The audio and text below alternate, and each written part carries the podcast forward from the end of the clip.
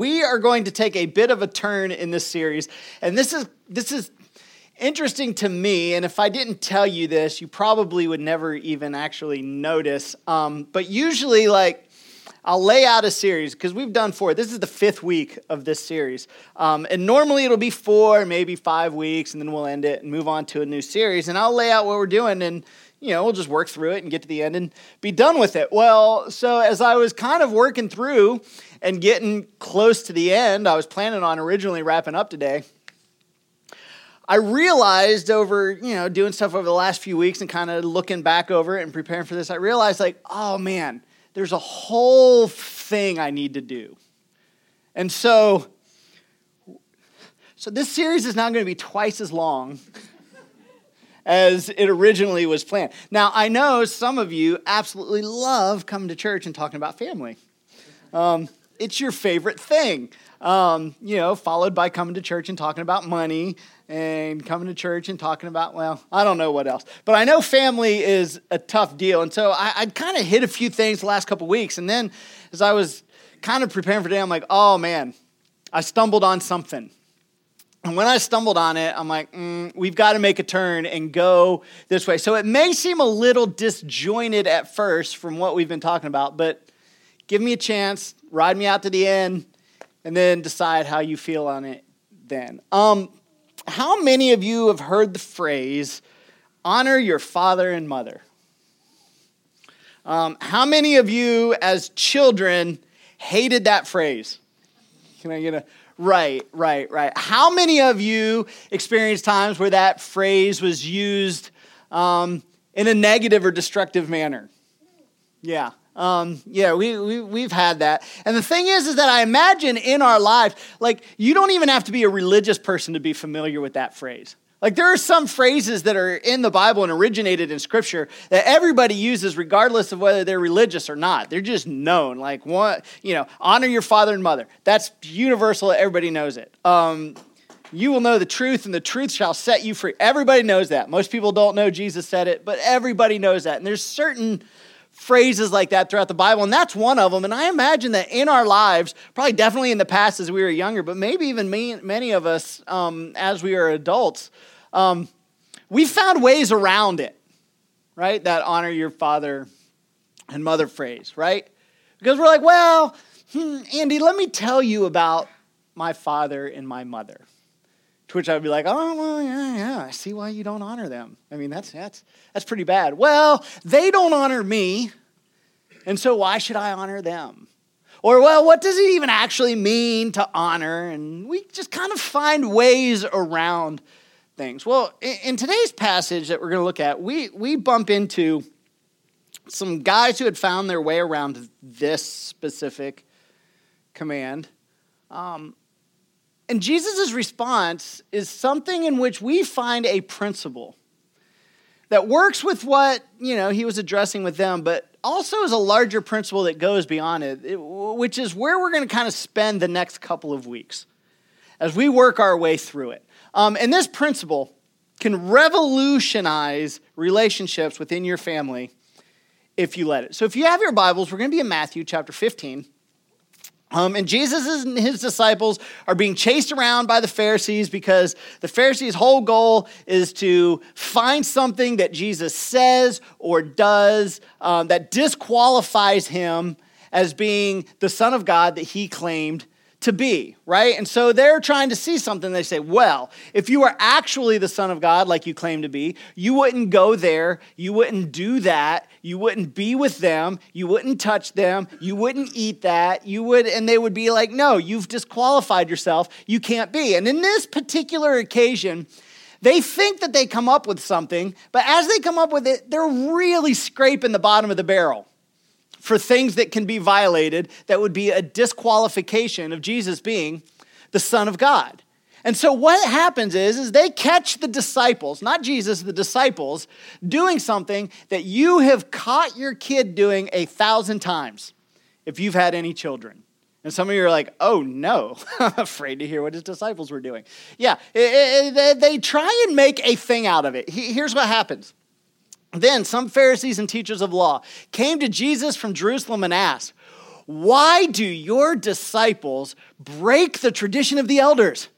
They don't wash their hands before they eat. I can imagine Jesus like, Oh, you got me. Yeah, I'm not the Son of God. You're right. They didn't wash their hands. Game over. Good job, guys. You know, let me congratulate you on your victory. Right? What in the world were they talking about?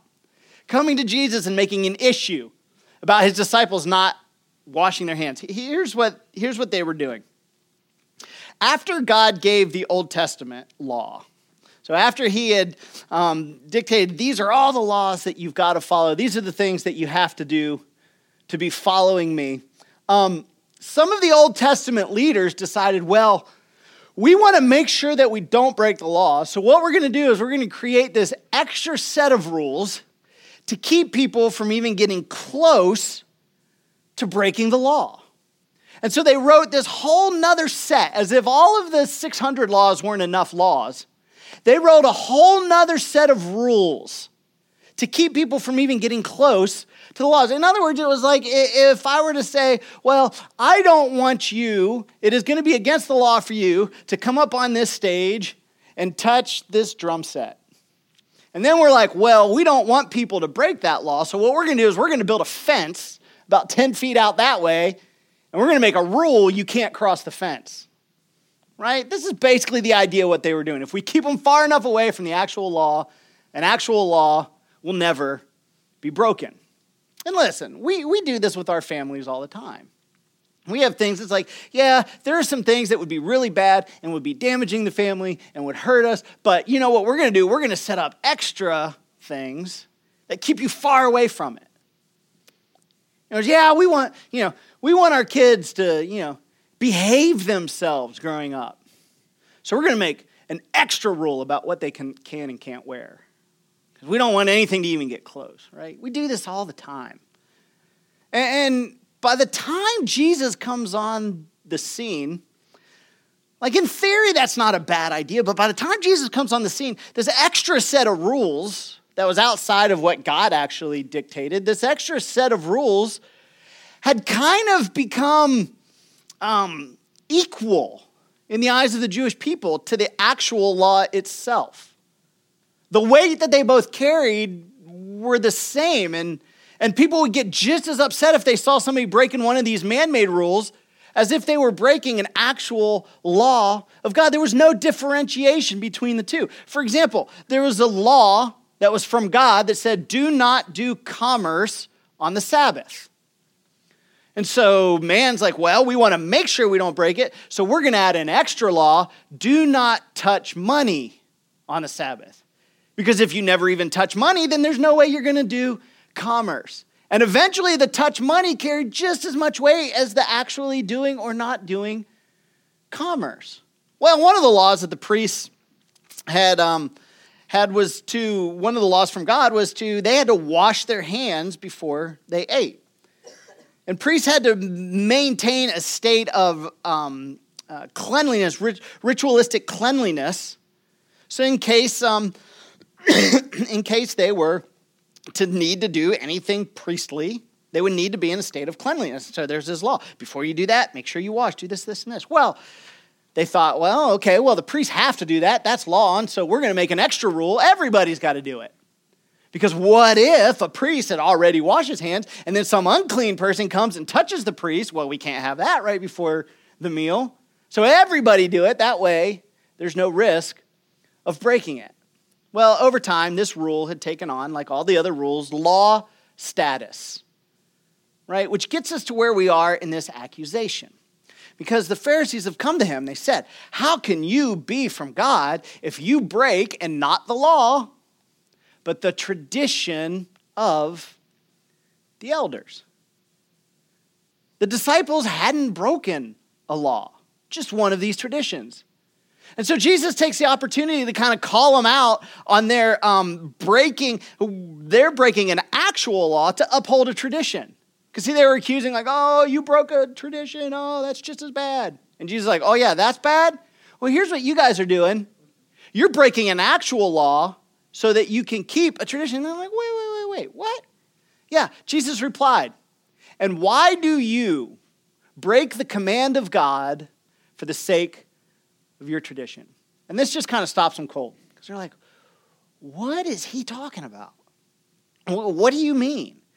And they were probably really confused. And so Jesus explains. he goes on, he says, For God said, Honor your father and mother. And anyone who curses their father or mother is to be put to death. But you say, read that tradition, man rules, what you've made up, what you've elevated. You say that if anyone declares that what might have been used to help their father or mother is devoted to God, devoted to God, then they are not to honor their father or mother with it. Here, here's, what, here's what happened. They had the same thing that every generation of people throughout all of history has had.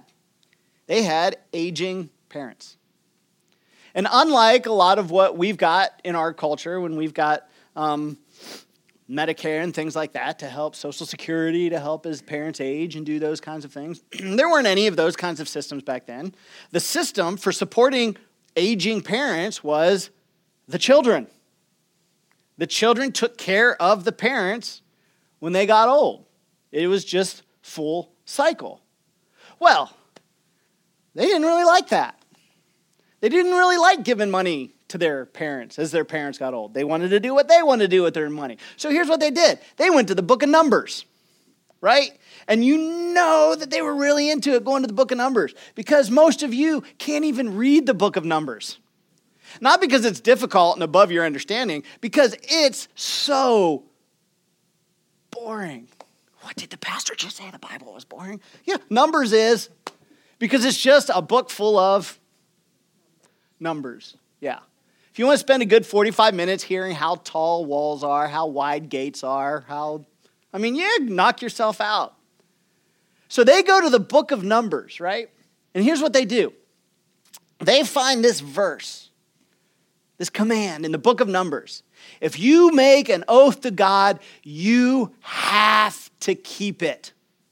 And so they pull this kind of obscure verse out, and they're like, okay, we can use this. And they created an oath. And they called it the Oath of Corban, if you want to look it up. And basically, in this oath, what they did was they devoted everything that they had to God. And this was like not just a, you know, in your house and be like, God, I just dedicate everything I have to you. I thank you. You use it. No, no, no. It wasn't like that. Like this was like a public ceremony. Like the town would gather at their place and they would go around to everything. Lord, I dedicate these cows to you. They are now yours. Lord, I dedicate these sheep and these goats to you. I dedicate these clothes. I did what they and they went through everything they owned. Said, God, I dedicate these things to you. So then, when the parents got old and they came and said, Hey, we need some support, the response was, Oh, mom and dad, I'd love to support you. But all of this isn't mine. I've dedicated it to God. It, everything I own. Now, here's how that worked. Once they dedicated their stuff to God, they didn't like haul it all down to the tabernacle and turn it all in for God to use however He wanted. No, no, no, no, no, no, no. They kept control of it, they kept possession of it. And they used it the same way they would use it, but it was there in case God ever needed it. This was the loophole that they developed. Now, it gets even a little worse than that. Because once they started doing that, the people who like had a lot, and were kind of doing that and picturing themselves, they went around, they started pressuring everybody else, all of the common folk. They started pressuring everybody else. Well, we've dedicated everything we have to God. You need to dedicate everything you have to God. And so everybody in town was taking this oath, taking this, dedicating everything to God. Well, Pharisees saw an opening. They're like, huh, everything in town is dedicated to God. Guess who we speak for? And so the Pharisees would show up. Hey, God needs your stuff. And would take their stuff. And they were enriching themselves by this, this rule, this tradition that they had created. And in the process, were undermining or directly violating an actual law of God. Predictably, Jesus was not pleased. Here's what he says He says, You nullify the word of God for the sake of your tradition. You hypocrites. Isaiah was right when he prophesied about you. These people honor me with their lips, but their hearts are far from me. They worship me in vain. Their teachings are merely human rules. And cannot that be said about so much of the church today? And it's easy to look at this passage and think, oh man, what scumbags those guys are, creating this loophole to leave their parents out on their own and not support their parents and then to use it to take people's stuff to enrich themselves. But as I spent time on this passage this week, I realized that I am guilty of exactly what it was that Jesus was accusing the Pharisees of. And if we're honest with ourselves, most of us in this room, are guilty of the exact same thing of nullifying or ignoring the commands of God to uphold tradition. To uphold tradition. Perhaps traditions handed down throughout generations of our families. In fact, I'm willing to guess that many of the things in your home if we were to put up, you know, those cameras they put up in reality shows and they just tape everything for a while and then, you know, they go through and edit it weird, but we wouldn't edit it weird. We would just give an honest look at everything that happened in your house. I, I, I bet if we were to examine it, you know, the way that you treat your husband, the way that you treat your wife, the way you treat or raise your kids, I'm willing to go out on a limb and say all of those things are way more shaped by your parents and your upbringing than they're shaped by Scripture. See, every Sunday we gather and we sing the songs, and Isaac's really good at the songs. And when we're singing them, like they're great words, and we like we mean the words as much as we can when we're singing them, and it's and it's great, and you know, and we worship and we hear from the scriptures, and at the end, like I encourage you, like go and you know, you know, do this, be better for God. And you're like, yeah, I really want to do that. We're sincere about it and everything, and I want to honor God with my life, and we mean it. But if we were to examine the way that our households operate, the way our relationships operate, the way things that we say, the things that we do, um, our consistency, our attitude, our tones of voice, all of these things, if we were to evaluate it, we would probably find that the expectations in our households are far more defined by tradition than they are from Scripture. And, and this is what, you know, and when I say that, here's what I mean. I like the tradition, like ideas like that at the beginning. Here's what a wife should be and what a husband should be. And we've got these ideas and, and, and we get these ideas just from society and tradition. And here's how things are. And here's how we react to certain situations. Here's how we handle these types of situations. Here's how we react to stress. Here's how we, all of these things are far more driven. And sometimes we nullify unknowingly at times, but we nullify the teachings of the scripture by upholding the traditions that we have within our families. Now, listen, here's a true statement. All of you are raised in some kind of home. You can fill in whatever some kind is. And all of you had modeled for you some kind of expectation and conduct. It's different for all of us, probably. But all of these things, this home that you were raised in, the, these examples that you grew up under, carry into our adult life. And as much as we hate it, and as much as we want to fight against this, this um, gravitational flow that seems to pull us into acting just like our parents, right? And if you think about it, isn't that true? Like, aren't, aren't there times that, like, you know, you're doing things and you're just like, oh my gosh, this is my dad. This is my mom. And some of you might think, like, oh, whew, luckily I don't do that. Oh, yeah? Ask your spouse. Do it in a very secure moment. but ask your spouse how much you act like your parents, right? And that's the thing that so many of us just hate to hear. Like, oh, that was just like your dad. That was just like your mom. I mean, unless it's like in a positive way, but somehow that's never used in a positive manner, is it? That's it's more of a negative thing. And we grow up with certain behaviors and certain expectations. And without deciding to, we begin to recreate those relational dynamics within our households. And it's so strong. And many times it overrides our convictions and our values and what God tells us we should do through the scriptures.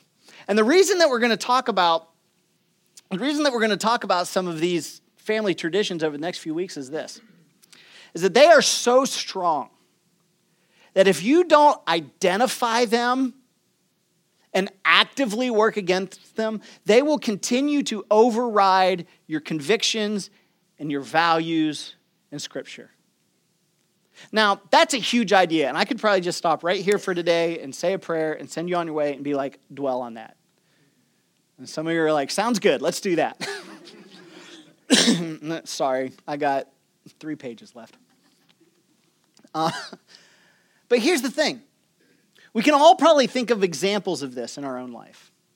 Things that our family and our history dictates within us, right? Things we do that, that are the tradition of man, that if we look at it, we're all saying, yeah, that's, that's how we do it, but yeah, that's not how Scripture tells us to do it. You know, and I've watched this play out, uh, you know, in newly married couples. I've done quite a few weddings. And for most of the weddings, before I perform the weddings, I'll have a couple meetings with the people and you know talk about expectations and how's how's the household going around have you thought of this? Have you thought of that? And we have discussions and it's like it's amazing to me how in those conversations for the most part like they are just like yeah. Yeah these are our expectations. Yeah we're on the same page. Yeah yeah yeah. This is how it's going to be. Yeah. One year later oh it's almost as if they thought I was kidding. Like that it's just like, oh, that Andy, he's funny saying those things about, you know, what we're gonna have to encounter and work on in marriage. Oh, you know, ah, that's a good thing, right?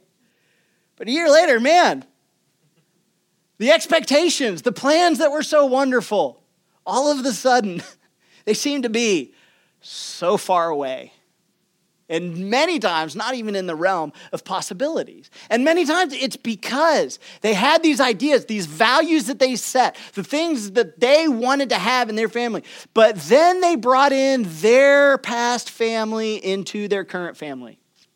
And those traditions and that upbringing, even if they hated them, make their way into the current relationship. And those things, if they are not actively defined and worked against, will overpower the best laid plans and intentions. You know, did they not mean it in those meetings when they said these are what we're valued? No, of course they meant it. Of course it's what they wanted to value. Well, did they change their values? No, they didn't change their values. Well, did they decide God wasn't worth following? No, they didn't decide that. Well, what happened? It's the power of tradition, especially when you're not aware of it. It's the power of undealt traditions. And what Jesus said that day to the, to the Pharisees is just so powerful for our lives.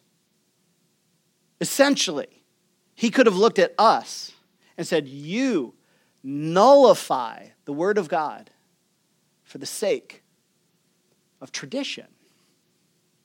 And when it comes to marriage and family relationships, the scriptural mandate is this, and, and we talked about this a few weeks ago. The scriptural mandate is unconditional love. That is, everybody in the family saying, I put you first. Your thing before my things. That's the teaching of Scripture. Tradition is, I put me first. right? And many of us grew up watching our parents model me first. I take care of my, my thing first. My needs are met first. I worry about what I have to do first. And then whatever's left over then goes to you. So many of us saw that modeled growing up. Now, you don't believe that's the way it should be. Right? We sit and have a conversation. You're like, well, yeah, of course, everybody should put everyone else first. Let's elevate everyone. I don't want to be selfish, right? I mean, when you got married, you didn't get together with the person you're going to marry and be like, hey, just so we're on the same page when we go into this, you know, it's me first. You know, just so we're clear, I'm going to satisfy my needs, my desires, you know, what I want first, and then you can have your thing. Nobody, nobody has that conversation headed into a marriage. But yet, that's how so many of us operate. And I'll, you know, I'll be completely honest and transparent. I don't ever pretend to be something I'm not. This is my largest struggle with my family and with my marriage. Is that tradition and that tendency within inside of me to be me first. Think about myself. And then I'm like, oh yeah, the rest of the family. It is, I struggle. And where did that come from? Not scripture. I'm not following scripture when I do that. Tradition of man. And the scriptural mandate for our family relationships is mutual respect. That's not what tradition is in families. Tradition in families, which is what most of us grew up with, is I'll respect you as much as I think you deserve to be respected. Right? I, I, I will, I will watch your behavior and I will then decide how to treat you. That's tradition. And in some cases, this, this is how you were treated growing up. Some of you, this is how you saw your father treat your mother growing up. Some of you, this is how you saw your mom treat your dad. And you never consciously made the decision to treat your new family like that. Because I'm in. If you'd, if you'd have made that conscious decision and declared it, like most of your spouses probably would have been like, I'm out of here at the beginning. They wouldn't have signed up for that. And on paper, our values are right and your intentions are right. But yet, when it all plays out, that tradition, undealt with, is so powerful that it overrides it all. Now, here's another reason I want to talk about this for a couple weeks is that no matter how much I, as a pastor, we as a church, um, teach things to children, whatever they're starting to learn back in children's ministry and the things we're trying to get them to understand and think about, you know, no matter how much time and effort we spend in that, it carries no power and influence when compared to your home. It just, it just doesn't. And we, we as parents, or if possible future parents, we should, we should be concerned about this idea of these negative traditions, not just for our own health and our own sake, but for the sake of our children and what we're passing on to them. Because if we don't pay attention to it, we'll try and teach the right way. But that's not going to hold any power against the weight of the traditions. And I know this because I went through so many great teachings. But yet the strength of tradition is it overpowers, overpowers it all. And so you got to ask yourself these questions. And we have to ask ourselves these questions as a church. When it comes to children and what we're passing on, where are your children going to learn to honor and respect others? We can do some lessons. We can talk about it once a week. But where are they going to learn that? Are they going to learn that from Scripture in the church, or are they going to learn that from your home? Where, where are your children going to learn what a healthy marriage looks like? Are they going to learn it from Scripture? Are they going to see what your marriage in your home looks like? Where are your children going to learn how to react to difficult situations and stressful situations? Where are your children going to look and learn how to respond when things in life don't go your way? From the scriptures or how you react to those types of things?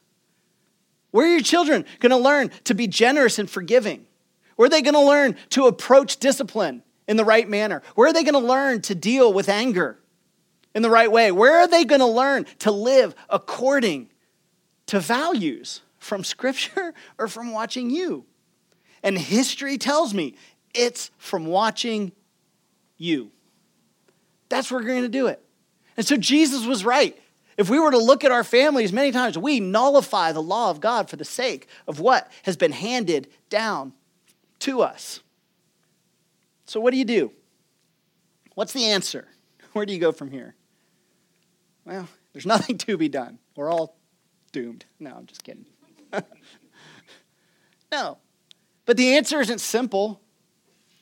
It's processes. I can't give you three steps that you check off a list and everything's fixed as we walk out of here. This is why we're going to have to spend a few weeks even discussing this. But this morning, here's one thing you can do go back to the, to the, to the very simple verse that we started with honor your father and your mother. If you want to know what the atmosphere of your family is supposed to feel like, if you want to know what it's supposed to feel like when you're all in the car together, or when you're all sitting around the dinner table, or when you're all at home hanging out together, this is the target. Everyone should feel honored and respected.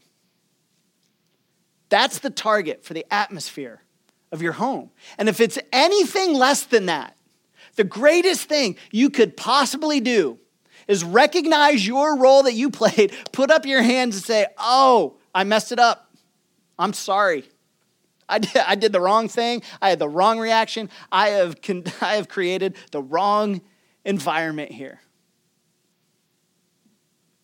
And, it, and if you can do that, that opens up a window. Let me tell you why I did that. Let me tell you the traditions that I'm fighting against, the things that I've experienced.